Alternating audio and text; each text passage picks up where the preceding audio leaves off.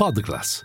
I podcast di classe editori. Seduta volatile a Wall Street dove si continua a sperare in un taglio dei tassi da parte della Federal Reserve, il tutto mentre stando alla seconda lettura del PIL del terzo trimestre l'economia statunitense è cresciuta al passo più veloce da quasi due anni. In questo mercoledì 29 di novembre i servizi alle comunicazioni sul fondo, real estate e finanziari in testa, continua la discesa dei rendimenti dei treasury con il decennale sotto il 4,3%, minimi di settembre e il titolo a due anni sotto il 4,65%, minimi di luglio. Linea mercati. In anteprima, con la redazione di Class CNBC, le notizie che muovono le borse internazionali. La stella polare del mercato continuano ad essere i commenti in arrivo da membri della Federal Reserve, il tutto mentre gli investitori scommettono che il primo taglio dei tassi ci sarà a maggio o a giugno, anche se per esempio l'edge fund manager Bill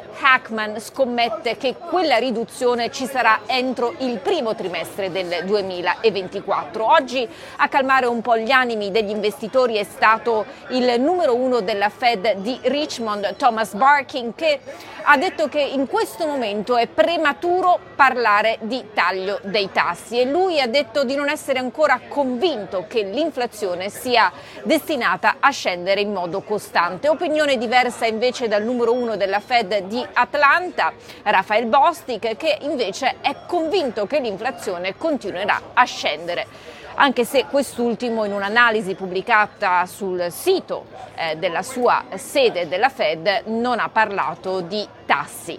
Intanto ehm, il beige book è stato pubblicato, si tratta di una fotografia che la Fed scatta sull'economia statunitense ogni sei settimane, ne emerge un'economia che rallente e che nei prossimi 6-12 mesi continuerà a frenare. Eh, per quanto riguarda i casi di giornata, General Motors in rialzo di quasi il 10% nel giorno in cui rassicura gli investitori con un buyback record da 10 miliardi e un aumento della cedola del 33%.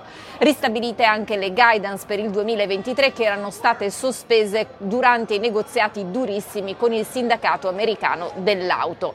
Attenzione poi anche al comparto dei, della sanità perché i gruppi che offrono assicurazioni mediche Signa e Umana hanno perso decisamente terreno sulla scia di indiscrezioni di stampa secondo cui i due gruppi stanno eh, trattando un potenziale merger da 140 miliardi debito incluso. Sarebbe il deal più grande di quest'anno e destinato probabilmente a portare l'antitrust ad accendere un faro. Birkenstock dal canto suo eh, risente positivamente dell'ottima Cyber Week che in generale c'è stata negli Stati Uniti, tant'è che il titolo, almeno a livello intraday, si è portato per la prima volta sopra il prezzo di collocamento. Ricordo quella a ottobre era stata un IPO flop per il marchio di sandali tedeschi.